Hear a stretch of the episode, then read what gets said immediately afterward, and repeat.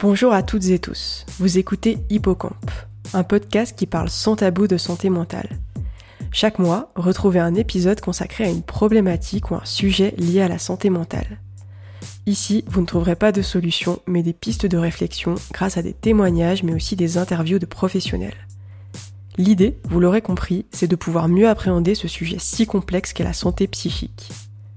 Aujourd'hui, j'accueille au micro d'Hippocampe Pascaline. Pascaline a accepté de nous partager son témoignage et de nous parler des difficultés en santé mentale par lesquelles elle est passée. Souffrir d'un trouble psychique, ce n'est pas si rare que ça. En effet, selon le manuel PSSM France, qui signifie Premier secours en santé mentale, ce manuel nous indique qu'un Européen sur quatre aurait souffert d'un trouble psychique au cours de la dernière année. Pascaline a ce qu'elle a nommé une constellation de troubles, ce que l'on appelle dans le jargon médical une comorbidité, c'est-à-dire une association de différents troubles, ce qui serait assez fréquent. J'aimerais commencer ce podcast en vous citant un extrait du livre de Demain j'étais folle de Arning Lovang. Ce livre a été préfacé par Christophe André et je vous en lis tout de suite un passage.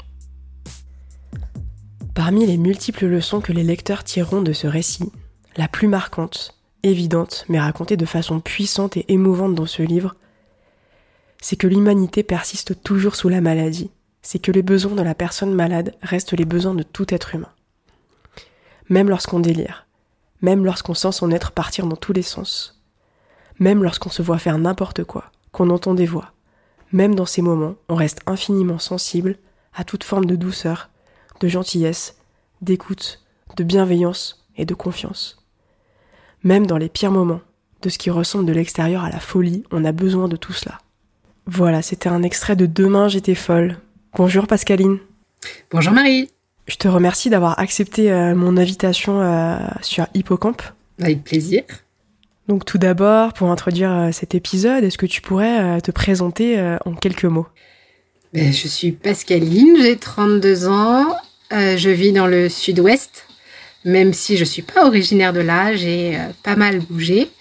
Et euh, je vis avec euh, mon conjoint et j'ai une petite fille euh, de deux ans et demi et j'ai deux chats. Super, je te, remercie pour cette présentation. Alors on va rentrer un petit peu plus dans le vif du sujet. Hein. Quand on a échangé ensemble pour la première fois il y a quelques mois, tu m'as parlé de ce que tu as appelé la constellation de troubles. J'ai d'ailleurs choisi d'appeler mon épisode aujourd'hui comme ça. Est-ce que tu pourrais nous en dire un petit peu plus euh, sur déjà sur cette, sur cette appellation et puis sur, euh, sur ces troubles que tu as euh, que tu as vécu ou que tu peux vivre encore aujourd'hui? En fait, bon, sur le, point de vue médical, un professionnel dirait plutôt de parle de comorbidité qu'en fait quand on a un trouble psy, on a des fois d'autres troubles psy qui vont y être associés.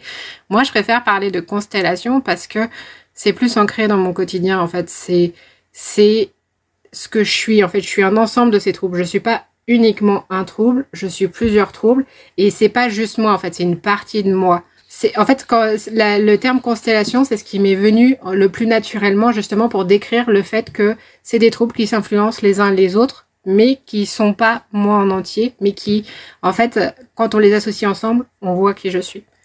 Et du coup, il y a un peu euh, des grandes euh, étoiles en fait du coup qui sont pour moi la dépression qui est quelque chose que j'ai euh, qui a été diagnostiqué relativement longtemps et le trouble d'anxiété générale qui il a été diagnostiqué plutôt récemment mais ça fait quand même sacrément longtemps qu'il est là et après donc on a les petites étoiles qui tournent un peu autour donc il y a eu les bouffées délirantes où j'ai entendu des voix lorsque j'étais étudiante l'hyperphagie euh, où maintenant c'est de moins en moins actuel, mais j'ai encore, je fais encore des fois des, des crises en période compliquée.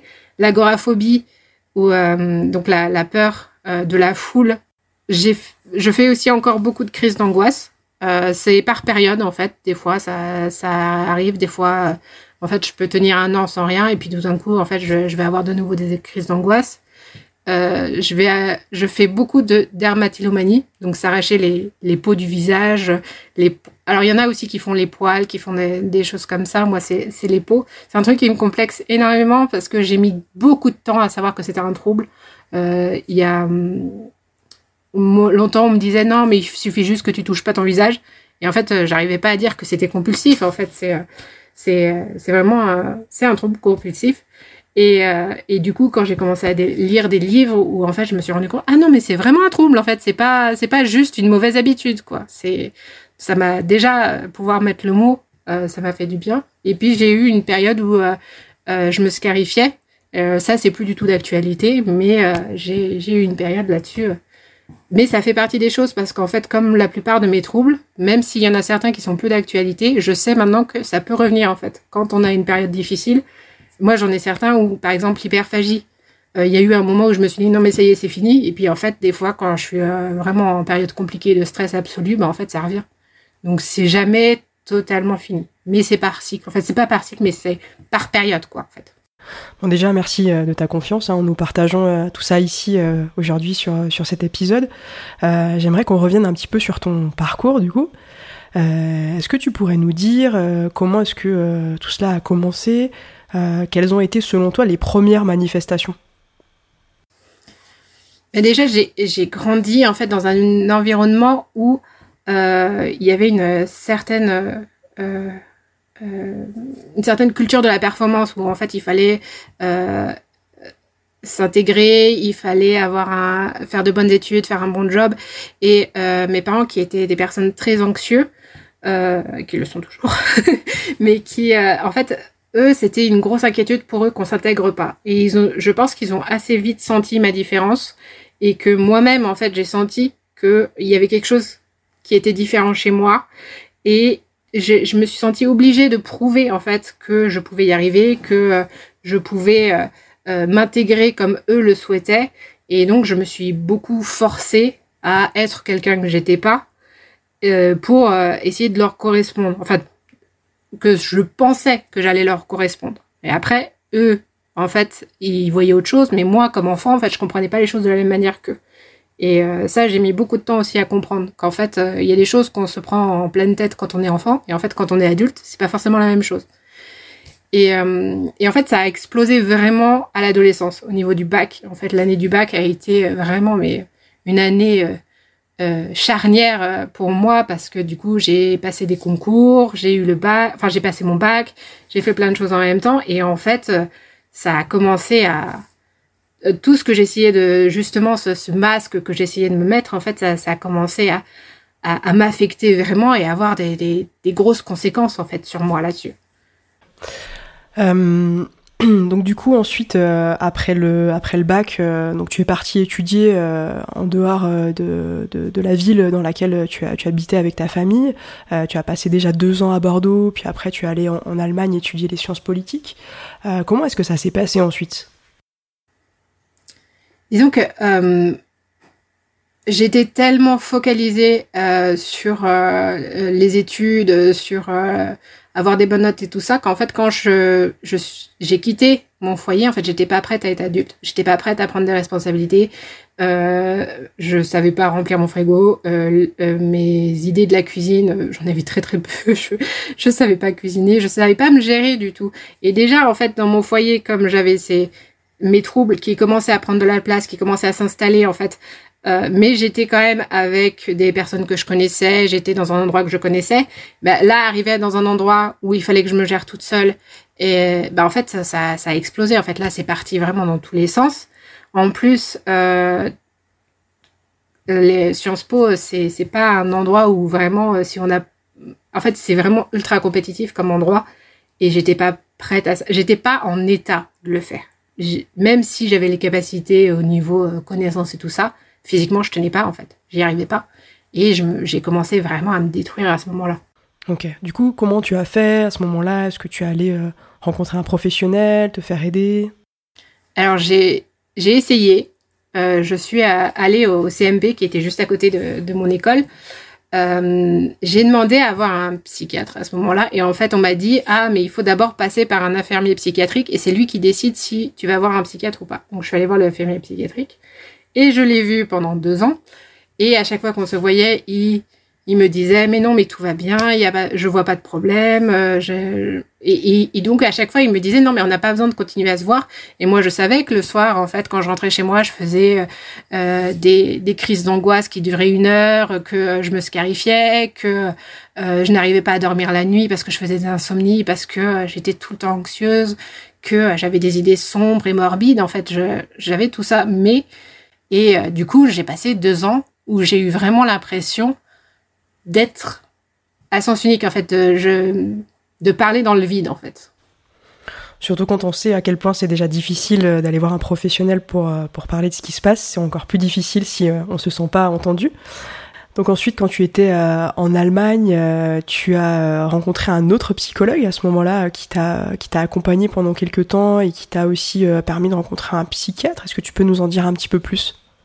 Là, ce psychologue-là, je l'ai vu très peu de temps, mais je suis vraiment très reconnaissante parce que lui, il m'a dit assez rapidement qu'en fait j'avais besoin d'aide et il m'a dit de lui-même que il n'était pas en capacité de m'aider que en fait j'avais besoin de plus que ce que lui pouvait m'offrir. Et du coup vraiment il m'a accompagné euh, c'est lui qui m'a recommandé euh, alors j'ai pas vu un psychiatre j'ai vu un médecin euh, pour me faire les prescriptions donc j'avais pas encore de psychiatre à cette époque-là. Mais du coup c'est lui qui m'a accompagné enfin il est pas il s'est pas déplacé mais il m'a recommandé il s'est assuré que je prenais mes traitements. Et c'est là où, en fait j'ai commencé à sentir un peu en fait quand on ouvre la, la brèche et on ouvre la porte et en fait on voit tout tout le bazar qu'il y avait derrière le derrière la porte qui sont en train de se, nous tomber dessus et ben du coup en fait c'est comme ça que ça tout est sorti en fait et deux mois après euh, avoir commencé le, traitement en fait du coup j'ai été hospitalisée parce que euh, je ne tenais plus en fait c'est c'est ça devenait j'entendais des voix j'avais des des voix qui me parlaient qui me disaient que euh, j'étais la pire chose au monde en fait et j'avais plein de choses. En fait, j'étais de moins en moins présente. J'étais mais vraiment ailleurs. Et, et du coup, j'ai été hospitalisée. Et euh, quand j'étais hospitalisée, ça a été un choc parce que je comprenais pas, parce que je, je n'arrivais pas à me dire que c'était un problème. En fait, moi, à chaque fois, je me disais, non, mais en fait, il faut juste que je travaille sur moi. Et, et du coup, j'ai eu beaucoup de mal à réaliser que vraiment ce qui se passait, en fait quand on est dedans, c'est dur de voir. Surtout après deux années aussi où tu as un, infirmier psy qui t'a dit que t'avais rien. Exactement. Ça y joue un petit peu aussi. sûr.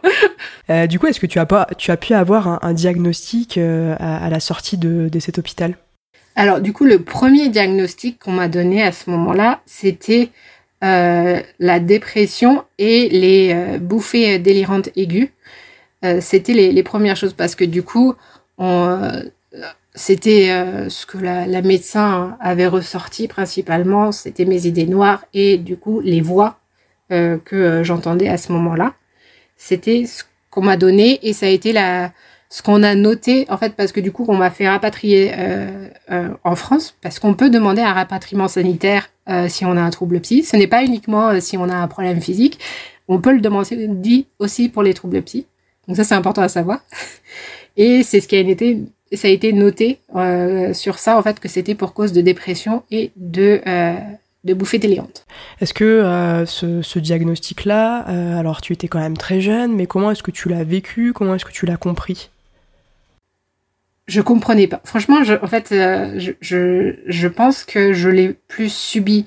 Je me suis pas révoltée ou je me suis pas dit ah oui c'est ça, non c'est pas ça. En fait, je me suis plus demandé c'est quoi fait? Mais de quoi il parle, en fait? Je, je, comprenais pas, en fait. Mais en même temps, à 20 ans, c'est normal. Enfin, là, on parle de, de conditions médicales. On, on, lorsque, à 20 ans, on a juste les images qu'on voit euh, à la télé, dans les séries et tout ça. Et encore, euh, faut s'intéresser un petit peu à ça. Mais euh, moi, à ce moment-là, je comprenais absolument pas ce que ce qu'on me disait. En fait, on, on, me parlait d'aller en thérapie, de prendre des médicaments, mais je ne comprenais pas ce que c'était, quoi. Hmm.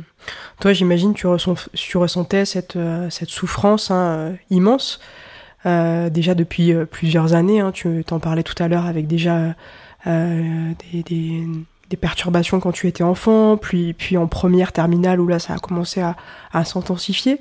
Comment est-ce que cette souffrance, on pourrait, on pourrait expliquer, on pourrait, on pourrait dire comment elle se manifestait dans ton corps, donc autant physiquement que, que dans ta tête psychiquement? C'était en fait une douleur immense et constante. En fait, c'est vraiment très difficile à, formuler. C'est très difficile de mettre des mots dessus, mais c'était euh, la sensation d'être submergé par plein de choses en même temps, d'avoir euh, de l'irritation partout, des épines partout. En fait, c'était, c'est vraiment un, truc qui nous prend tout entier et qui nous étouffe en fait vraiment. Et je sais que j'ai encore de temps en temps, mais c'est ce besoin en fait de, le sortir en fait.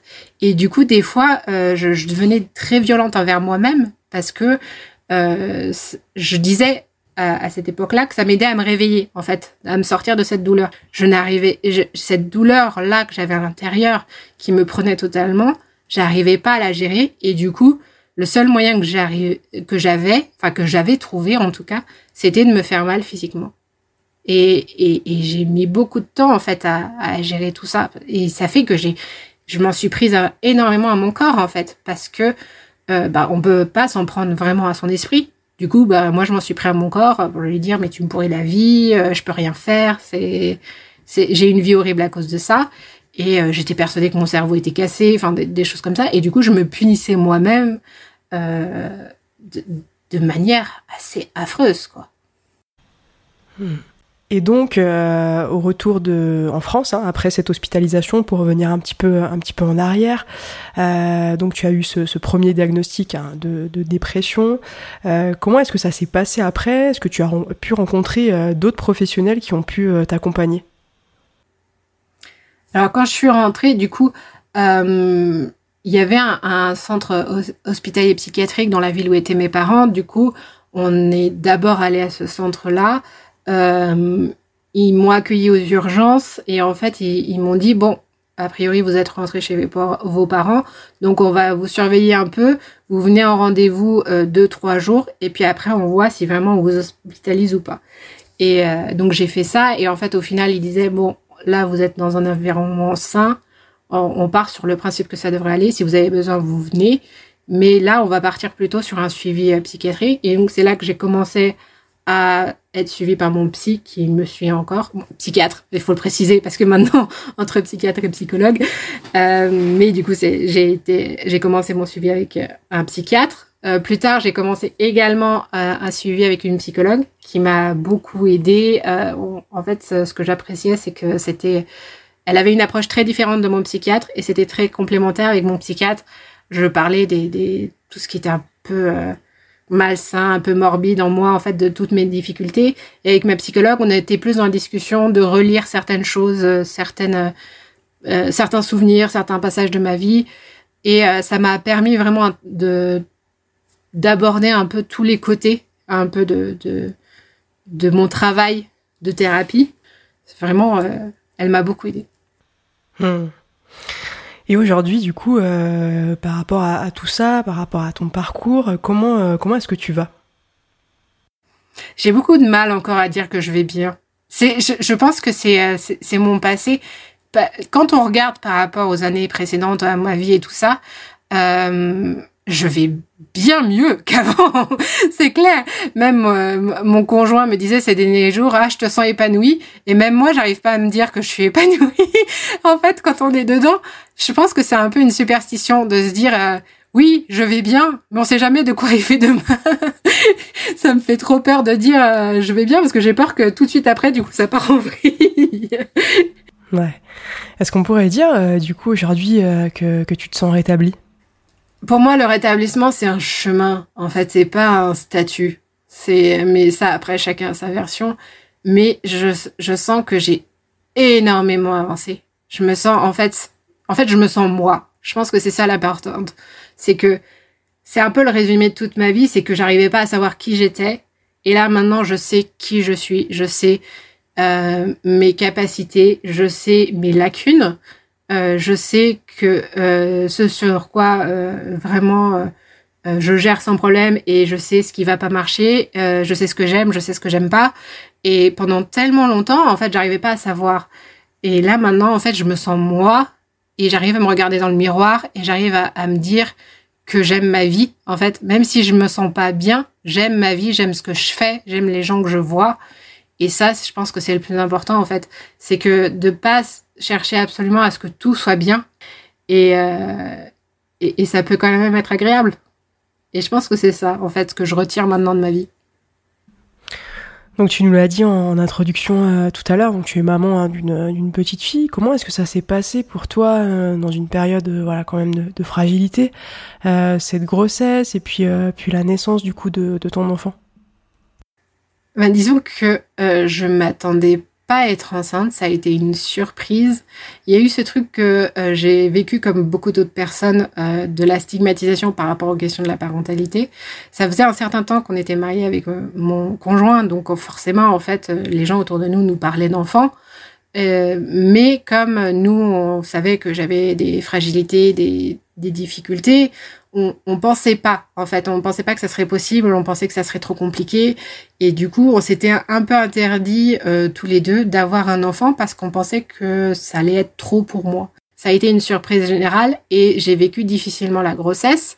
Et puis, euh, je suis partie en mode non mais euh, bon, on va s'entourer, je crois à l'équipe médicale, on va y arriver. Et en fait, mon enfant, je considère que ça a été un peu un boulet de canon en fait. Ça, ça a chamboulé tout chez moi, mais ça a chamboulé énormément mes peurs en fait, mes blocages. Euh, beaucoup de choses que je m'interdisais, que je me disais non mais j'y arriverai pas, de toute façon c'est pas possible, je suis pas capable et tout ça, ou je me le répétais et du coup les gens me le répétaient, et, enfin c'était ainsi de suite. Et, et du coup, euh, bah en fait un, un enfant faut assurer et c'est compliqué et on galère, mais il faut le faire. Et, du coup, ça m'a permis de voir qu'en fait, j'étais capable. Que moi, je me persuadais que j'étais pas capable. Mais en fait, j'étais capable. Sauf que euh, je, ne le faisais pas. Et euh, son arrivée m'a permis de découvrir plein d'autres aspects de moi. Euh, et, et, du coup, j'ai eu une grosse période où j'étais persuadée d'être super héroïne parce que du coup, j'ai découvert plein de capacités. J'ai découvert que je pouvais être du matin, ce qui a été une révolution pour moi parce que moi, je pensais que je pouvais pas être du matin. Et en fait, si, j'y arrive. Mais voilà, c'est des, choses comme ça et ça a beaucoup chamboulé de choses et ça m'a fait questionner énormément. Et, du coup, j'ai commencé à, fouiller un peu sur les questions de, euh, troubles psy et parentalité. Euh, j'ai commencé à lire plein de choses. Au départ, c'était vraiment parce que le sujet m'intéressait. Et aussi parce que, en bas, en fait, euh, même si pour moi l'arrivée de ma fille, ça a été très positif, ben, je, considère aussi que j'étais pas accompagnée au niveau psy, en fait, euh, au niveau de, son arrivée, parce que euh, d'un côté, on avait l'équipe obstétricale qui a dit ben nous on fait l'obstétrique et puis c'est tout. Puis le côté psychiatrique a dit ben nous on fait la psychiatrie et c'est tout. Et moi qui me retrouvais au milieu, je oui mais moi je vis les deux, donc j'ai besoin des deux. Et, euh, et du coup en fait je suis arrivée dans la période justement avec cette motivation de dire bah en fait je suis capable de plein de choses. Mais en même temps, je vivais plein de choses. Et, euh, et c'est comme ça que après, du coup, j'ai ressenti le besoin de me dire, mais il y a sûrement d'autres personnes qui ont ces questionnements, qui ont ces peurs. Et du coup, c'est pour ça que maintenant, je travaille principalement, je fais pas que ça, mais je travaille principalement sur les questions de parentalité et périnatalité chez les personnes concernées, parce que je pense que il faut trouver, en fait, on a besoin, quand on se tourne vers ce genre de sujet, on a besoin de quelqu'un qui fasse le lien en fait entre les deux. Parce que ce sont deux domaines très spécifiques qui demandent beaucoup de formation. Et avoir justement bah, littéralement un médiateur qui puisse parler des deux un peu en même temps ça peut euh, aider les personnes quand on réfléchit à, ce sujet là hmm. Et donc ce que tu nous dis euh, nous emmène euh, tout droit vers, la suite du coup euh, de cet épisode puisque donc Pascaline aujourd'hui tu es père aidante et donc tu as passé un, diplôme universitaire hein, pour ça. Est-ce que tu pourrais nous en dire un petit peu plus sur ce métier que tu exerces aujourd'hui? Je pense que la, la père aidance en fait je savais pas que j'étais faite pour ça avant de le faire. C'est vraiment très très bizarre. Euh, J'y suis allée parce que j'avais un, projet, je voulais faire des groupes de parole. Et en fait, j'ai été accompagnée par des super personnes de l'emploi accompagnées, si jamais ils m'entendent. Euh, vraiment merci beaucoup et qui m'ont amené vers ça en fait qui qui l'ont pas dit tout de suite mais euh, qui qui me dit ah mais ça pourrait être sympa que tu fasses ça et en fait quand j'ai commencé la formation je me suis dit ah mais c'est ça que je veux faire en fait c'est mais en fait c'est plus que ça c'est pas c'est ça c'est pour ça que je suis faite, en fait.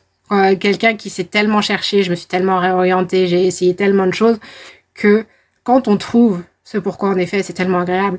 Et la pérédance, c'est vraiment ce, ce, ce truc de reprendre ce qu'on a vécu et mettre des mots dessus. En fait, c'est un peu, euh, moi je considère qu'on est un peu des, des, grands frères et des grandes sœurs, euh, des, des des personnes concernées par un trouble parce que on a généralement quelques années d'avance. C'est pas une question d'âge, c'est pas du tout ça. C'est pas une question non plus d'expérience, mais c'est que nous on a fait un peu plus de travail. Enfin, on a avancé dans notre travail de rétablissement et que du coup, en fait, on peut accompagner les personnes euh, qui euh, qui ne sont pas encore euh, au même stade et du coup, on peut leur dire ah mais même si là ça va pas bien, bah après tu verras, il y aura d'autres choses en fait. C'est euh, quand on, ce que je disais tout à l'heure, c'est quand on est dedans, on n'arrive pas à voir, en fait, on n'arrive pas à comprendre ce qui se passe. Et une fois qu'on est dehors, ah, ben c'était comme ça dedans. Ah d'accord, ben dehors c'est comme ça. Et du coup, on ne peut avoir cette réflexion-là, être avec les gens en disant ah bah je comprends. Moi aussi quand j'étais dedans, euh, je, je voyais les choses différemment. Là maintenant je suis dehors. Toi un jour aussi tu seras sûrement dehors et on va en parler un peu ensemble quoi. Merci à Pascaline pour son témoignage. Dans cette seconde partie, j'ai le plaisir d'accueillir Angélique. Angélique a un master en psychopathologie. Elle exerce aujourd'hui en tant que psychologue en libéral où elle accompagne des enfants, des adolescents et des adultes. Elle est également spécialisée sur le trouble du spectre de l'autisme ainsi que sur les thérapies comportementales et cognitives plus connues sous le nom de TCC. Dans cette partie, nous allons tout d'abord définir les différents troubles dont a parlé Pascaline précédemment nous parlerons de la question du diagnostic, des comorbidités, appelées aussi constellations de troubles, et des différents professionnels qui peuvent accompagner la personne dans son rétablissement. Bonjour Angélique. Bonjour Marie. Merci d'avoir accepté mon invitation et d'être aujourd'hui avec moi sur, euh, sur Hippocampe Podcast. Bah, je te remercie surtout à toi de m'accueillir, c'est vraiment très gentil et, ce qu'on va aborder aujourd'hui, ça va être super intéressant, je pense, donc euh, j'ai vraiment hâte. Hmm. Super. Euh, suite au témoignage donc de Pascaline euh, qu'on vient d'écouter à l'instant, j'aimerais euh, pouvoir revenir sur les difficultés en santé mentale qu'elle a pu rencontrer hein, tout au long de son parcours. Est-ce que tu pourrais déjà, dans un premier temps, nous parler de ce trouble-là qui est la dépression? Alors, pour, pour poser une base, avant de répondre dans le détail à chacune des questions que tu vas avoir ici, je vais hum, vraiment me baser sur, euh, sur une classification diagnostique qu'on appelle le DSM-5, qu'on évoquera un petit peu plus tard aussi euh, normalement. Euh, et du coup, à partir de cette base-là, ce qu'on appelle dépression, c'est ça peut concerner en fait plusieurs choses. le plus souvent, il y a le trouble dépressif caractérisé, qui implique un ensemble de symptômes, en gros, comme la perte de plaisir ou d'intérêt qu'une personne peut avoir dans ses activités un peu privilégiées, euh, une humeur euh, qu'on va appeler dépressive. Du coup, donc c'est souvent une humeur triste qu'on peut avoir euh, plusieurs, à plusieurs moments de la journée, donc un petit peu tous les jours, un petit peu toute la journée. Euh, on peut avoir des impacts aussi au niveau du sommeil, au niveau de l'appétit, des variations de poids, des, des, choses comme ça qui peuvent apparaître un petit peu. Et ce, qui est, ce qui est assez présent aussi en cas de la dépression, c'est ce qu'on appelle des idées noires, voire suicidaires qui peuvent aussi s'accompagner euh, d'une dévalorisation, d'un sentiment de culpabilité, de difficultés de concentration. Euh, et cet ensemble de symptômes, quand on parle de précisément de troubles dépressifs caractérisés, qui est une facette du coup de la dépression, euh, ce sont des symptômes qui doivent être présents depuis au moins deux semaines. Ensuite, on a euh, le trouble dépressif persistant, ce qu'on appelle aussi la dysthymie. Ça, c'est quelque chose qui a été évoqué par exemple dans ton précédent épisode. Euh, et ici, on retrouve globalement euh, les symptômes qu'on vient d'évoquer au niveau du coup de l'humeur, de la perte de plaisir, de l'appétit, sommeil, etc. Mais cette fois-ci, ces symptômes-là doivent être présents pendant au moins deux ans. Donc, on est sur vraiment une période beaucoup plus longue pour le coup. D'accord. Donc j'entends bien que dans le trouble dépressif, en effet, il peut y avoir plusieurs symptômes hein, qui impactent à la fois l'humeur, mais aussi le quotidien de la personne. Pascaline nous a parlé euh, de troubles liés à, l'anxiété et à la peur, euh, notamment l'anxiété euh, généralisée, mais aussi l'agoraphobie. Est-ce que tu pourrais nous en dire également quelques mots? L'anxiété généralisée, c'est vraiment quelque chose où le, la, la, personne qui en souffre n'est pas juste anxieuse, en fait. C'est vraiment caractérisé par une anxiété qui a un côté très excessif, très persistant. Euh, quand on a une anxiété généralisée, on va présenter comme symptômes un peu phares, si on peut le dire comme ça, des inquiétudes, des soucis pour des domaines très variés comme la scolarité, le travail, la vie de famille, euh, les, les, finances. Euh, on peut même se faire du souci pour des choses très matérielles comme l'organisation du quotidien comme quelque chose qui une fissure au plafond par exemple des choses dans ce bout-là. Et une personne qui a une anxiété généralisée c'est vraiment quelqu'un qui va se faire un, un vrai sang d'encre pour tout et rien. Et pour reprendre enfin pour reprendre un petit peu l'expression d'une de mes patientes aussi c'était je, je n'ai pas qu'un souci j'ai plusieurs soucis. Et je me fais du souci pour tout pour tout et rien, même pour des micro-détails, et ce qui rendait assez fou du coup son, euh, son compagnon.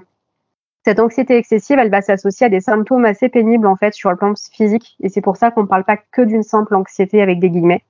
Euh, la personne, elle va vraiment ressentir euh, une vraie fatigue, une vraie tension musculaire aussi. Donc, il peut y avoir des, de réelles plaintes somatiques aussi derrière, avec des problématiques de contraction musculaire, des problématiques aussi plus interne où on peut avoir facilement, par exemple, des brûlures d'estomac, euh, des problématiques digestives, euh, d'autres problématiques aussi liées à la concentration, par exemple, avec des, difficultés à se concentrer, euh, le fait d'être facilement parasité justement par des pensées parasites liées aux soucis.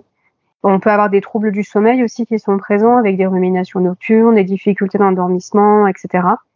Et d'une façon générale, ce qui est vraiment présent dans cette anxiété généralisée, c'est surtout cette, cette intolérance pardon, à l'incertitude qui domine avec euh, des tentatives en fait de euh, euh d'essayer de compenser cette incertitude, de d'hyper contrôler ce qui se passe dans le quotidien pour la compenser. Mais tout ça, du coup, ça peut être assez envahissant. L'agoraphobie aussi, quant à elle, c'est quelque chose qu'on pourrait caractériser un peu par la peur d'avoir peur.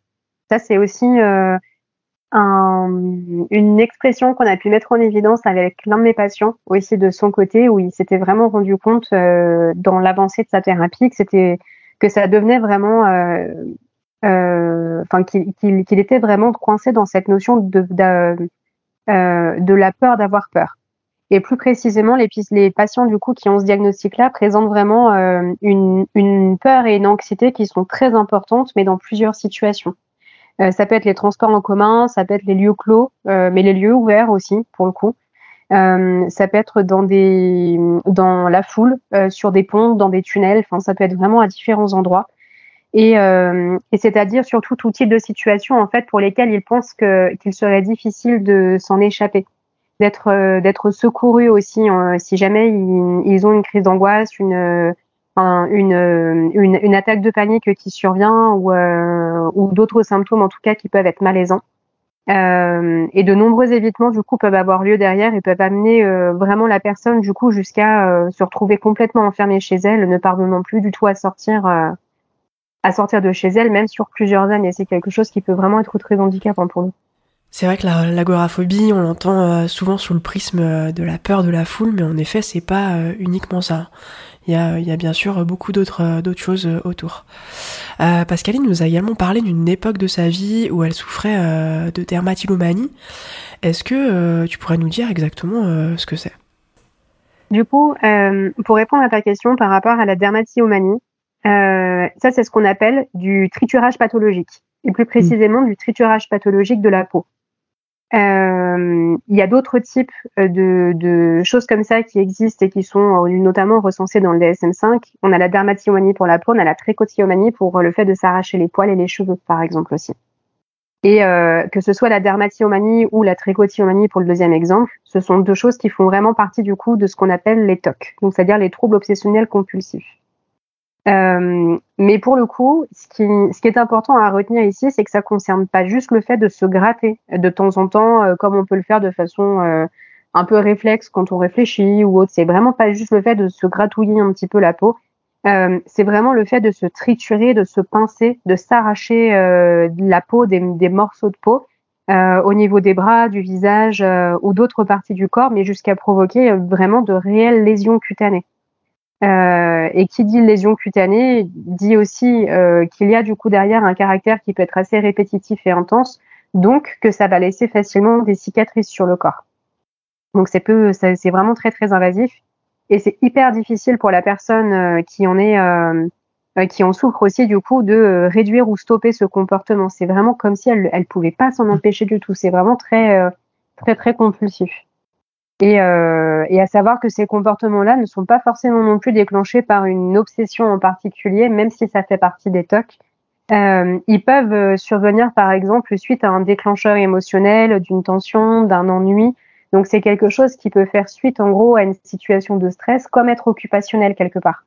Mais dans tous les cas, même si on est sur quelque chose d'occupationnel, ça reste vraiment compulsif avec une impossibilité de pouvoir euh, s'en mm. empêcher correctement. Et du coup, dans ce cas-là, euh, il y a bien une différence entre donc la dermatillomanie et euh, ce qu'on va appeler l'automutilation et les scarifications.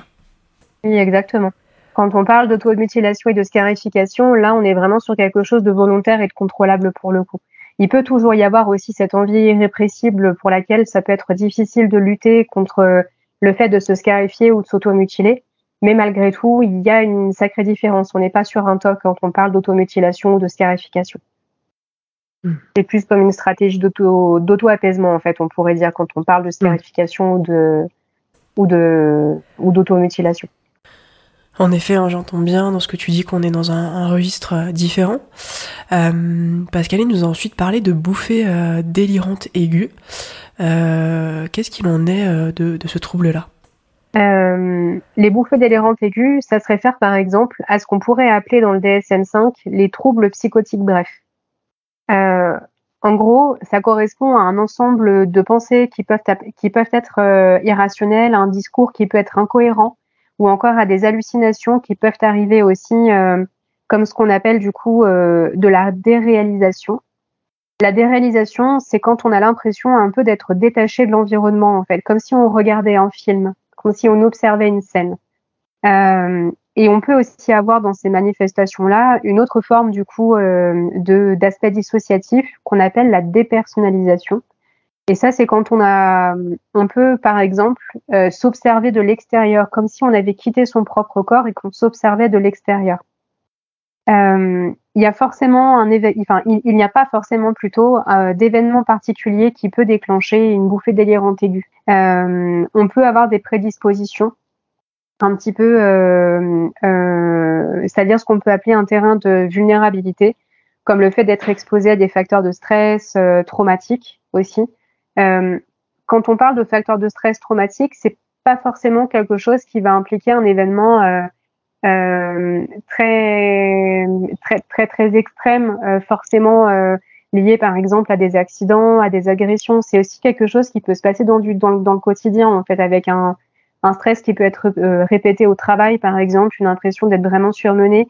Euh, quand on subit, euh, cette fois-ci, si on retourne du côté un peu extrême dans du harcèlement, mais ce qui peut se rapprocher d'un burn-out aussi. Un burn-out euh, personnel comme professionnel peuvent aussi s'associer parfois à des symptômes dissociatifs quand il y un réel épuisement. Et dans tous les cas, ces manifestations sont vraiment à prendre au sérieux parce que elles nécessitent souvent une hospitalisation quand on fait du coup une bouffée délirante aiguë, que c'est vraiment quelque chose de très impressionnant, euh, tant pour la personne qui le subit que pour quelqu'un qui peut l'observer. Et euh, l'hospitalisation est importante pour vraiment soutenir la personne, pour éviter qu'elle se mette en danger ou, euh, ou même qu'elle se retrouve seule en fait face à ça, parce que c'est vraiment très difficile à vivre. Mm. Euh, la détresse qui fait suite à une bouffée délirante aiguë et la peur de devenir fou ou de devenir folle, c'est quelque chose qui apparaît euh, vraiment euh, au premier plan et c'est assez douloureux de se rendre compte de ça et de vivre ça en tant que patient. et du coup, faut vraiment pas qui, euh, qui gardent ça pour eux, mais c'est compliqué aussi parce que ça peut les faire facilement hésiter à consulter euh, de peur de pas être cru ou parce qu'ils pensent qu'ils vont être internés de force justement. Euh, alors qu'il y a bien d'autres solutions qui sont proposées euh, pour, pour aider la personne que de passer tout de suite par une hospitalisation forcée. Hmm. J'entends que, que c'est un moment qui peut être particulièrement intense hein, et, et, difficile hein, pour la personne qui, qui va vivre ça. Euh, et d'une manière euh, plus globale, ça me semble vraiment important euh, de bien définir ces troubles, hein, comme tu viens de le faire, parce que c'est important aussi d'éviter hein, les raccourcis qu'on peut parfois entendre et qui viennent, qui viennent souvent minimiser hein, la souffrance et se référer qu'à la volonté de la personne, ce qui est en réalité bien plus complexe que cela. Pour continuer euh, notre, euh, notre épisode, quand on parle de santé mentale, on parle aussi euh, de troubles et donc de diagnostic. Est-ce que tu pourrais nous préciser, nous donner un petit peu plus d'éléments en ce qui concerne le, diagnostic et, qui est en capacité de, le poser, ce diagnostic? Alors, de façon générale, effectivement, ce qui est vraiment à retenir, c'est que seuls les médecins, donc ça veut dire les psychiatres pour les adultes ou les pédopsychiatres pour les enfants, donc par exemple, peuvent poser du coup ce genre de diagnostic. En tant que psychologue, psychothérapeute, nous, ce qu'on peut faire, c'est qu'on peut évoquer des hypothèses ou ce qu'on appelle en fait des prédiagnostics. Euh, mais ces prédiagnostics-là doivent être, euh, dans la mesure du possible, euh, être confirmés par un médecin. Je précise dans la mesure du possible parce que des fois, les délais peuvent être longs euh, pour pouvoir rencontrer aussi un psychiatre ou un pédopsychiatre. Et le problème, c'est que quand on a une souffrance euh, pour un patient en face de nous, bah, des fois, on, ne va pas attendre en fait qu'il puisse essayer d'avoir un diagnostic officiel aussi pour pouvoir essayer de lui proposer déjà quelques outils, en tout cas sur ce qu'on pense pertinent et sur ce qu'on pense qui peut être aidant pour lui. Mais on ne se substitue jamais à un médecin. Ça, c'est important et on le dit bien de toute façon aux patients aussi. C'est vraiment quelque chose qui est à clarifier. Euh, nous, ce qu'on peut proposer en fait à un patient quand on passe par ces phases prédiagnostiques, ce sont des évaluations, des bilans, euh, selon les hypothèses qu'on se pose euh, par rapport à la question, euh, enfin par rapport au fonctionnement du patient. Et ce qu'on peut faire, c'est établir derrière un plan thérapeutique selon les résultats qu'on obtient. Et surtout, suite à ça, on va estimer aussi, avec le médecin de préférence, si un traitement médicamenteux, du coup, pourrait être approprié ou pas. Et pour ça, on va référer vers un médecin, parce que bien évidemment, nous, on fait aucune prescription non plus. Mais par exemple, si on sent que pour, euh, pour essayer de, tendre au mieux vers un succès thérapeutique, on pense que le patient euh, pourrait bénéficier, par exemple, d'un traitement euh, antidépresseur ou d'un traitement anxiolytique parce que on le sent dans une telle situation de détresse que d'avoir accès aux outils ou d'avoir accès à une réflexion, c'est beaucoup trop euh, énergivore parce qu'il y a un émoussement affectif qui est tellement important que du coup, il y en a de partout et, et c'est beaucoup trop compliqué pour lui de gérer tout ça. On demande souvent un avis médical derrière et si on peut pas passer par un psychiatre ou pédopsychiatre, encore une fois, pour les enfants, on essaye de passer par le médecin traitant ou en tout cas un médecin généraliste pour, euh, pour commencer en première intention. Hmm. Et hmm, d'un point de vue global, euh, quand on accompagne un, un patient, surtout quand euh, il a plusieurs comorbidités comme Pascaline justement, donc quand on est face à plusieurs diagnostics qui peuvent être existants, ce qui est vraiment important pour le patient, c'est qu'on s'inscrive dans tous les cas euh, dans un suivi pluridisciplinaire avec plusieurs figures de soins. Ça peut être justement avec le médecin généraliste, avec un psychologue, un psychiatre s'il y a besoin. Euh, pour certains, ça peut être de passer aussi par un hypnothérapeute, etc. Enfin, tout est possible. Euh, mais de passer vraiment par quelque chose de pluridisciplinaire et face à certains cas qui peuvent être complexes, de pas rester seul, c'est vraiment important. C'est à la fois vraiment important pour nous euh, en tant que professionnels aussi, à condition de réussir à faire du lien et de s'autoriser à faire du lien mais c'est aussi très soutenant du coup pour le patient. Est-ce qu'il va se sentir entouré Et c'est vraiment quelque chose qui est euh, vecteur de réussite derrière et euh, de, soulagement surtout.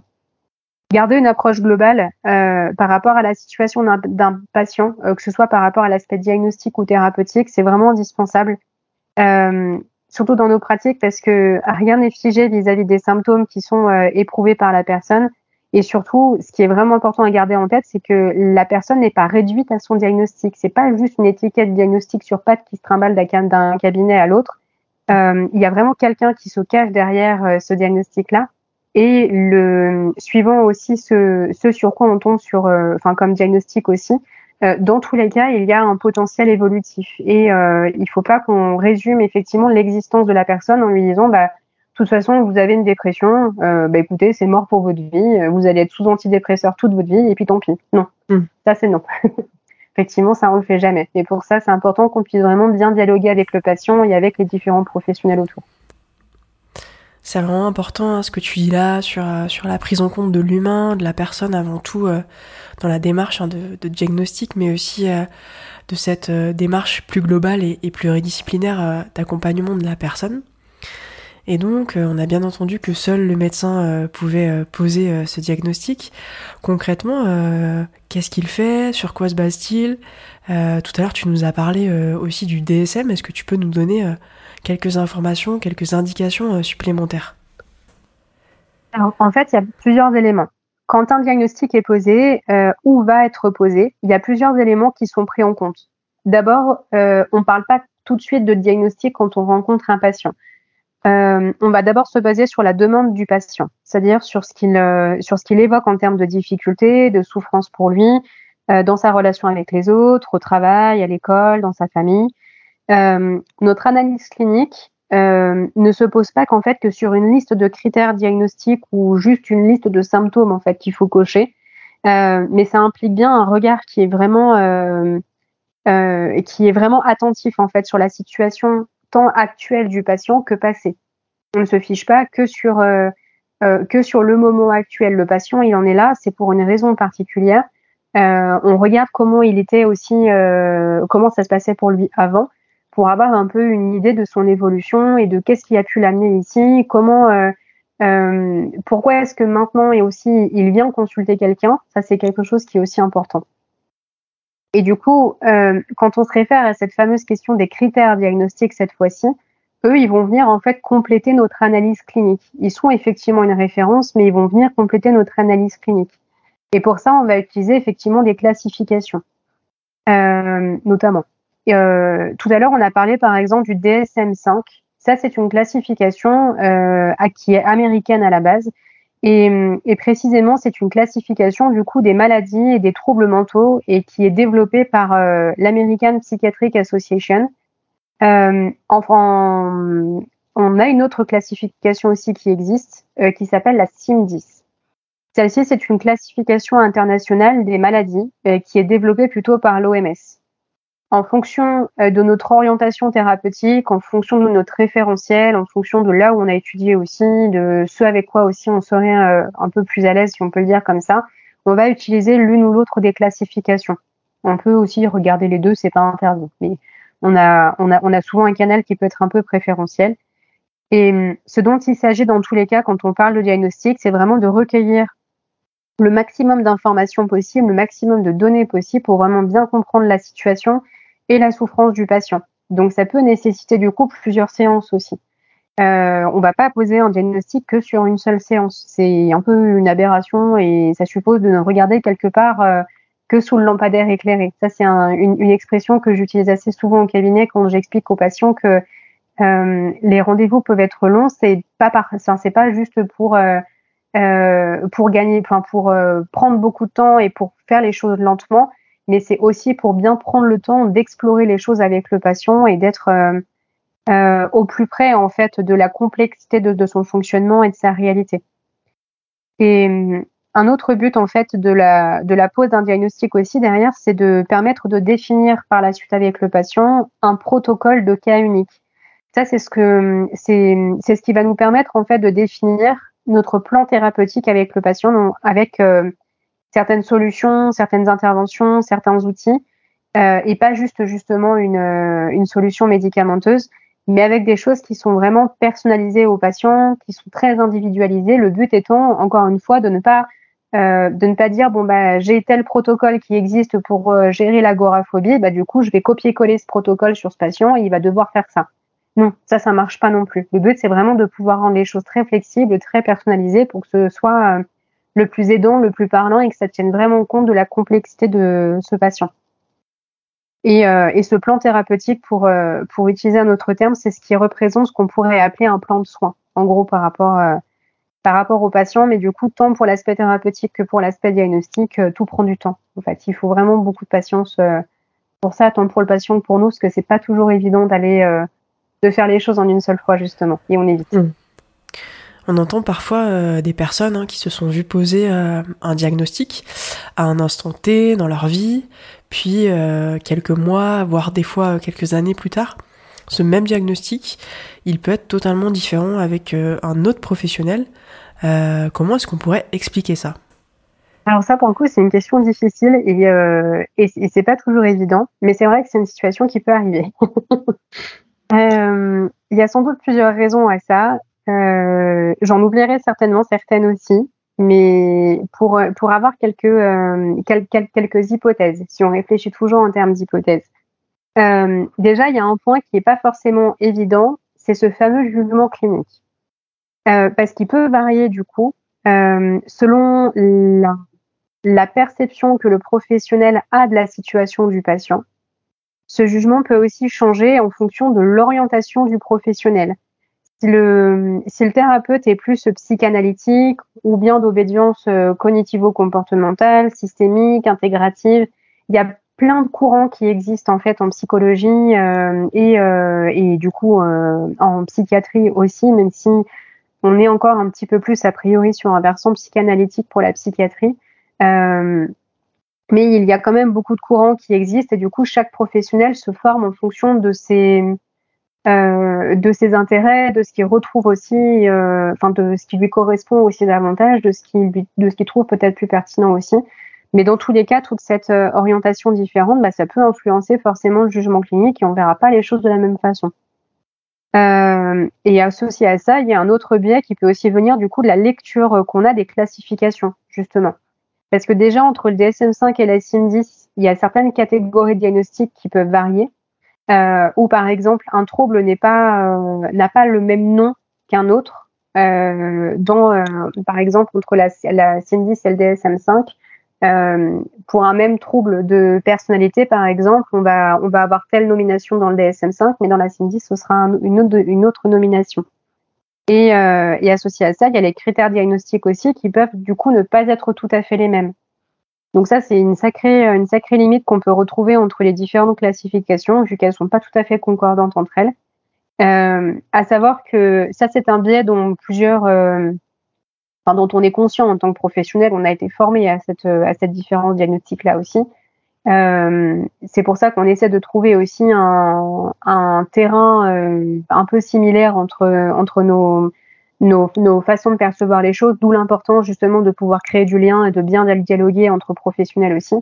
Et, euh, et à savoir que les, les grandes instances qui sont à l'origine du coup de ces classifications sont également conscientes des limites des classifications et travaillent dessus. Euh, on n'aura jamais quelque chose de parfait, mais en tout cas, il y a quand même une volonté de. Donc c'est déjà pas mal. Euh, un autre point aussi qui est pas forcément évident par rapport à cette question-là, c'est le, fait que ça peut venir aussi des patients, des fois. Et ça, il faut pas l'oublier non plus. Euh, parce que certains patients peuvent consciemment ou pas forcément, mais aussi cliver du coup leurs informations. Donc, c'est-à-dire qu'ils vont pas tout dire en fait, euh, en fonction des thérapeutes qu'ils voient. Euh, ils vont sélectionner, donc plus ou moins consciemment aussi, ce qu'ils veulent dire aux professionnels euh, c'est pas forcément systématique non plus qu'on trouve, euh, enfin qu'on soit face à des personnes qui nous, qui ne disent pas tout ou qui peuvent mentir. Euh, mais c'est important pour nous de garder dans tous les cas un esprit critique et un certain recul par rapport à ce qui est amené en séance. Quand un, quand un patient clive des informations, euh, des fois c'est parce qu'il peut y avoir une résistance aussi de son côté, il peut y avoir du déni, il n'est pas forcément prêt à dire les choses. Euh, ou alors il a déjà été un peu échaudé en ayant vu plusieurs professionnels avant, en n'ayant mmh. pas été cru, il peut y avoir une méfiance. Euh, tout ça, ça peut s'entendre. Mmh. Et un dernier point auquel je pense, euh, ça peut être justement le fait d'être confronté à un patient pour lequel euh, on suspecte l'existence de plusieurs troubles. Donc le fait d'avoir des, des, fameuses, enfin ces fameuses comorbidités. Donc c'est-à-dire le fait d'avoir finalement euh, chez, chez un même patient un même symptôme peut exister en fait pour différents troubles. Par exemple, euh, l'anxiété, l'impulsivité, l'humeur triste. Euh, ce sont des symptômes qu'un patient peut présenter, mais qui peuvent dans les faits correspondre à plein de troubles euh, différents. Et du coup, c'est important pour nous de vraiment bien prendre le temps de bien explorer le fonctionnement actuel et encore une fois passé aussi du patient pour établir un diagnostic, prêter attention aux comorbidités justement et faire ce qu'on appelle le diagnostic différentiel, donc c'est-à-dire de bien différencier un trouble d'un autre qui présenterait des symptômes similaires ou des symptômes euh, proches, justement. Mmh. Mmh. Ok. Euh, pour en venir au, au témoignage de, de Pascaline, euh, elle nous parle donc de constellation de, de troubles en faisant référence aux, aux comorbidités. Est-ce que tu pourrais euh, aller plus loin et définir en quelques mots bah, qu'est-ce qu'une comorbidité? Alors, une, une comorbidité, en fait, c'est la présence de plusieurs troubles ou euh, maladies qui existent en même temps chez une même personne. C'est assez fréquent d'être confronté, comme Pascaline, du coup, euh, à des profils comorbides ou à des constellations de troubles chez un même patient. Et donc, c'est pour ça vraiment que ça peut venir compliquer euh, notre phase diagnostique, du coup. C'est vraiment important dans ces moments-là de prendre le temps, encore une fois, de vraiment bien explorer la situation du patient, ses besoins, l'impact des difficultés que tous ces symptômes engendrent, et qu'il qu'il arrive à déposer en séance aussi pour venir clarifier ce qui appartient vraiment aux comorbidités de, des différents diagnostics différentiels qu'on peut faire. Euh, donc, selon les comorbidités auxquelles on est confronté, euh, comme chez Pascaline, on peut se retrouver justement face à des troubles anxieux, dépressifs ou des bouffées délirantes. Et si on peut vraiment à ce moment-là être accompagné par une équipe euh, pluridisciplinaire autour d'elle, ce serait mieux. Mais la réalité fait que c'est pas toujours possible parce que des délais peuvent être longs justement d'un professionnel à l'autre. Euh, comme en ce moment, par, enfin en ce moment, mais ça fait depuis quelques temps que ça existe, le fait d'obtenir un rendez-vous chez un médecin psychiatre ou même certains psys. Euh, et je suis concernée aussi, donc pour le coup, euh, je sais aussi ce que ça, ce que ça implique. Et quand on entame un suivi, euh, ce qu'il faut garder à l'esprit aussi, surtout quand on est face à des comorbidités, justement, c'est que on va bloquer un créneau pour un même patient assez régulièrement et vraiment sur une longue période. Donc, on, on, peut être amené à ce moment-là, du coup, à refuser du monde ou à mettre en place une liste d'attente aussi, euh, forcément, mais parce que une même situation ne va pas être réglée aussi rapidement, euh, surtout s'il y a des comorbidités qui sont en place. Et, euh, et en dehors de cet aspect-là aussi, que ce soit pour euh, un diagnostic unique ou euh, des comorbidités, plusieurs types d'accompagnement du coup peuvent exister et, et selon ce, cette complexité de profil et cette constellation de troubles potentiels, euh, une personne peut être accompagnée justement par un psychologue, un psychiatre, un hypnothérapeute, un sophrologue, etc. Tout dépend vraiment de ses besoins pour le coup. Hmm. Merci Angélique pour, euh, pour toutes ces précisions et aussi pour, euh, pour cette transition vers notre dernière partie, partie dans laquelle on va parler euh, de la question des soins. Mais avant d'aller plus loin, je pense que ça serait intéressant de mieux comprendre eh ben, qui sont ces différents professionnels, parce qu'il y a parfois beaucoup de confusion entre ces différents psy que je mets voilà entre guillemets entre ceux qui sont médecins, d'autres diplômés via la fac, d'autres qui ont été diplômés mais par des structures privées. Est-ce que tu pourrais nous donner des éléments et nous aider à, à éclaircir ça? Alors déjà Côté psy, par exemple, il y a beaucoup de types de professionnels différents. On entend souvent parler de psychologues, psychiatres, euh, pédopsychiatres, psychopraticiens, psychothérapeutes, psychanalystes. J'en oublie euh, peut-être encore plus. Déjà pas mal, la, la, la, liste peut être un peu longue. Et c'est difficile effectivement pour les patients, des fois même pour nous en tant que professionnels aussi, euh, de savoir où aller et ce que propose chaque personne parce que nos titres sont vraiment différents, mais du coup nos pratiques sont aussi différentes. Euh, parmi tous ces noms-là, pour commencer, on peut, parler du psychiatre. Lui, euh, enfin le, ou la psychiatre évidemment, mais en tant que psychiatre, euh, pour commencer, c'est euh, le seul professionnel à être médecin. Donc c'est le seul à être autorisé euh, à, à, venir officialiser la pose d'un diagnostic, à prescrire des médicaments et à coordonner des soins en tant que tel. Il peut réaliser un suivi psychothérapique en même temps. Ça, c'est tout à fait euh, dans euh, ses euh, possibilités, dans ses pratiques. Donc, c'est-à-dire qu'il peut proposer lui aussi des séances aux patients selon le courant auquel il est formé.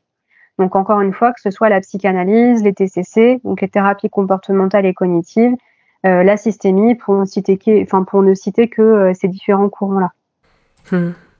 Et donc pour être sûr que, nos auditeurs euh, comprennent bien, donc on peut être à la fois psychiatre et en même temps être euh, psychanalyste, euh, voire même psychothérapeute. Exactement, tout à fait.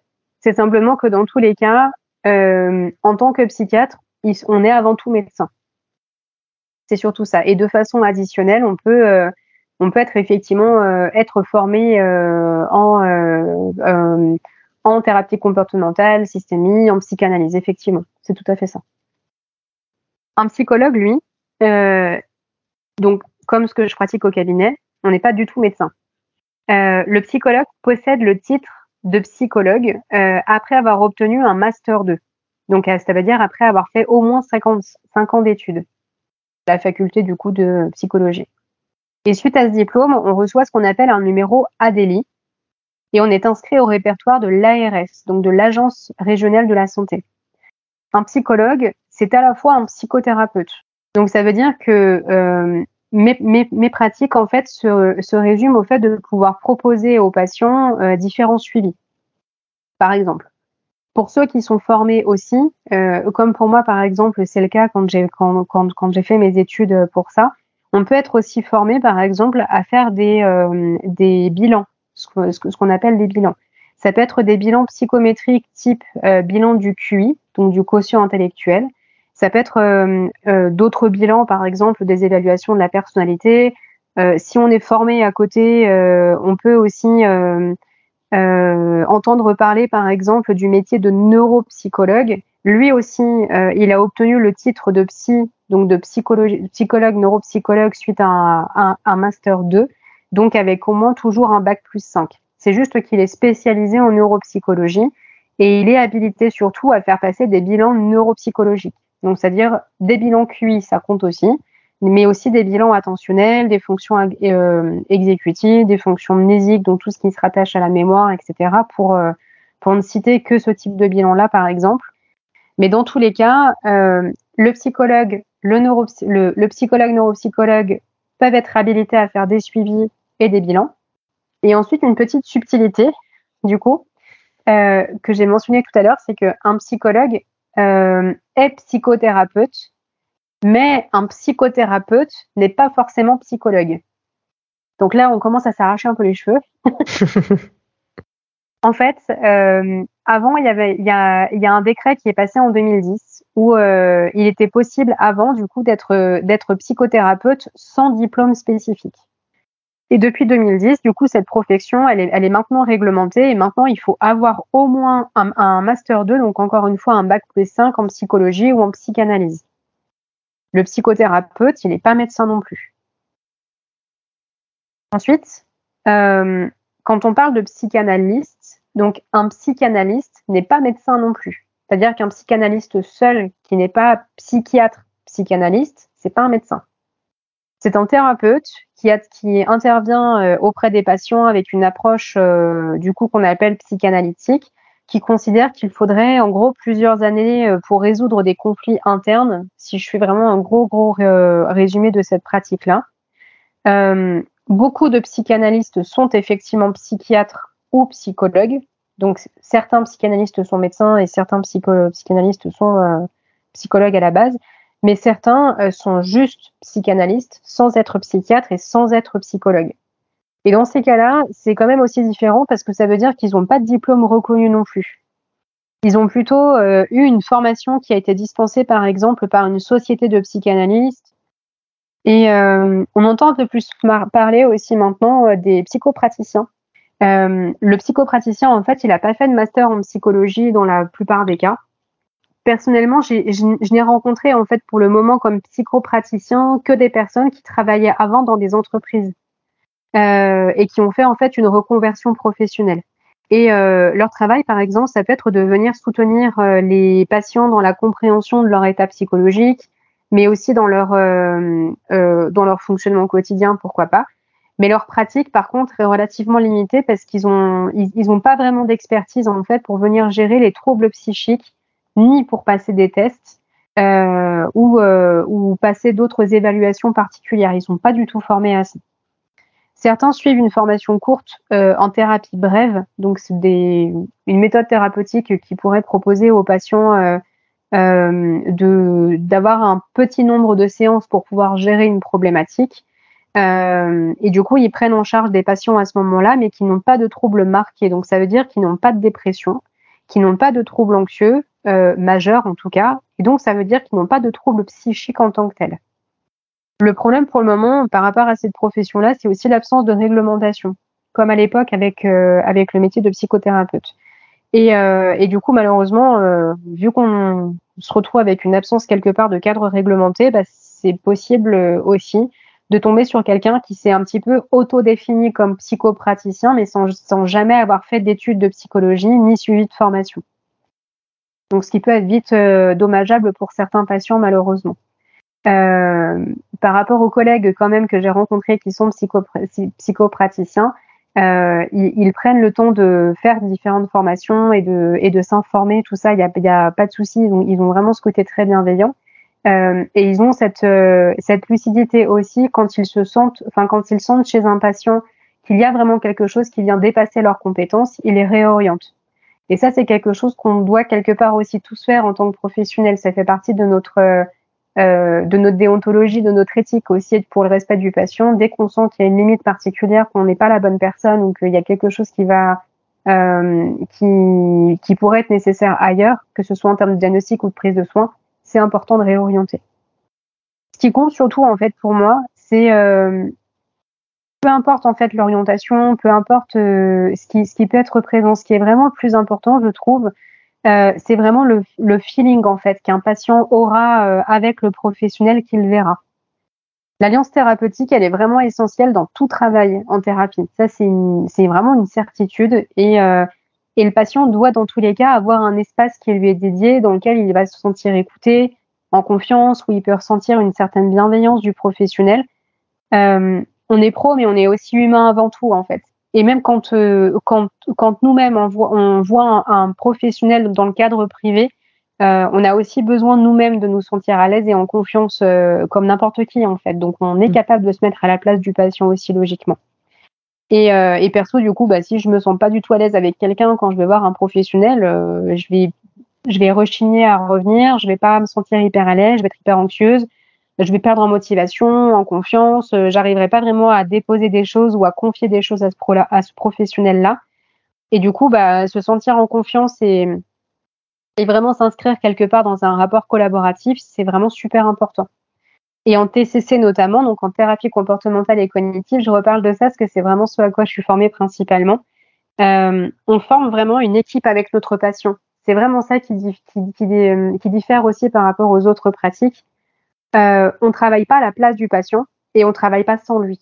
On a besoin vraiment qu'il soit partie prenante de son parcours thérapeutique et euh, on va essayer vraiment de favoriser cette, euh, cette co-construction du projet thérapeutique euh, en accord avec le patient, toujours avec sa, sa validation aussi. Enfin, tout ça, ça, représente vraiment différents piliers qui sont hyper essentiels pour nous.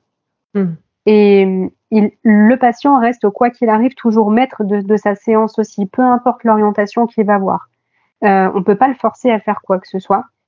Euh, nous, notre travail en tant que professionnel aussi, peu importe notre posture, notre obédience ou notre euh, casquette, euh, on est là pour écouter, pour soutenir, pour suggérer, pour orienter, euh, mais on n'oblige jamais à rien. Hmm. C'est tellement important de, rappeler en effet ces fondamentaux-là.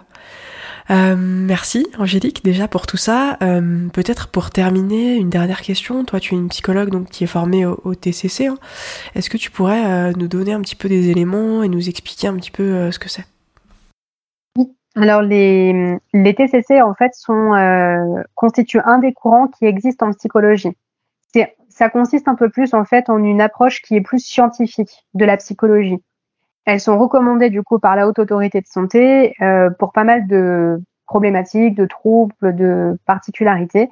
Et elles reposent du coup sur, euh, sur plusieurs études et plusieurs recherches qui concernent justement les troubles psychiques dans lesquels elles ont montré une certaine, euh, une certaine utilité, une certaine fonctionnalité, une certaine pertinence. Plus précisément, du coup, les TCC reposent sur un aspect qu'on appelle cognitif, comportemental et émotionnel en faisant un, vraiment un gros résumé, parce qu'il faudrait presque un épisode entier, voire plusieurs, pour aborder ce sujet-là, et puis quand j'ai du mal à m'arrêter aussi. Mais quand on fait des TCC, on se base sur ce qu'on appelle un protocole. Donc ça veut dire sur une méthodologie spécifique euh, à tel ou tel trouble et surtout spécifique au patient. Donc c'est appliqué vraiment encore une fois, comme je le disais tout à l'heure aussi, vraiment au cas par cas. C'est vraiment euh, pour coller le plus possible à la réalité du patient et, euh, et à son trouble aussi. Euh, parce que encore une fois, toujours derrière le trouble, en fait, il y a toujours une personne euh, et cette personne n'est pas réduite à son étiquette diagnostique ou à ses symptômes. Donc, euh, on fait vraiment attention à ça. On peut intervenir pour euh, pour de nombreux troubles, du coup, comme euh, comme les TOC, comme les troubles anxieux, dépressifs, les troubles de la personnalité, les troubles du comportement alimentaire, tout ce qui est phobie, les troubles de stress post-traumatique aussi, troubles du sommeil, ça peut exister aussi. Euh, les troubles, le trouble du déficit de l'attention avec ou sans hyperactivité, ce qu'on appelle le TDAH. On peut aussi faire de la TCC avec euh, avec ces problématiques-là, ou encore dans les addictions. Et selon les enfin toujours selon la situation du patient, on prendra euh, un angle qui va être du coup plutôt cognitif ou comportemental pour aborder les difficultés du patient en tout cas les difficultés qui sont amenées par le patient dans l'ici et le maintenant, donc vraiment dans le présent. Ça signifie qu'on va travailler principalement en fait sur sur sa situation actuelle. On va pas rester que dans son passé. on va beaucoup se focaliser sur sur des sur des outils, sur des stratégies euh, assez pratico-pratique en fait, comme, euh, comme ce qu'on appelle l'analyse fonctionnelle. Ça, c'est un outil où on aide en fait le patient à comprendre sa situation, euh, dans quelles circonstances sa problématique est apparue, comment est-ce qu'elle se maintient. Donc, ça veut dire qu'est-ce qui fait que le patient, quelque part, est coincé aujourd'hui dans un cercle vicieux? Comment sa problématique fonctionne, qu'est-ce qu'on peut faire pour y remédier, pour l'assouplir? Euh, et pour tout ça, on va utiliser aussi du coup des évaluations avec euh, des questionnaires par exemple. On va essayer euh, avec le patient d'évaluer les résultats de la thérapie avec ce qu'on appelle les, les, lignes de base, qui sont des mesures qu'on prend avec lui. Comme par exemple pour Pascaline, ça pourrait être de pouvoir noter son humeur, son degré d'humeur par jour. tout ça en fait nous indique si la thérapie fonctionne ou s'il faudrait peut-être qu'on se réajuste en gros. Le but, c'est pas, euh, c'est vraiment pas de s'arrêter que sur une mesure et de tout protocoliser comme ça, de tout mesurer comme ça. Encore une fois, on adapte les choses et on fait toujours en fonction du patient. Ce qu'on vise principalement en TCC, c'est vraiment de venir remplacer un comportement ou une pensée qui serait dysfonctionnelle. Donc, c'est-à-dire qui viendrait faire souffrir le patient et qui aurait des répercussions majeures, des répercussions vraiment, euh, vraiment dommageables en fait dans son quotidien. Euh, et de remplacer tout ça par des pensées ou des comportements qui sont justement plus adaptés, plus efficaces, plus fonctionnels. Et, euh, encore une fois, du coup, les buts à atteindre et tous ces objectifs-là sont définis avec le patient, toujours pour répondre à ses besoins et mettre en place des changements qui soient vraiment durables. On ne fait pas que du one-shot en fait en, en, en, thérapie comportementale et cognitive. Donc vraiment, le but c'est pas qu'il y ait un changement d'une séance à l'autre, c'est que le changement dure vraiment dans le temps et qu'on trouve mmh. une solution un peu pérenne pour lui. On arrive à la fin de cet épisode. J'espère qu'il vous aura plu. Angélique vous a préparé des propositions de livres et de séries qui sont à retrouver, comme pour le reste des actualités du podcast, sur la page Instagram hippocampe-du-bas podcast. Je vous donne rendez-vous très bientôt pour un épisode sur le trouble borderline. Bye bye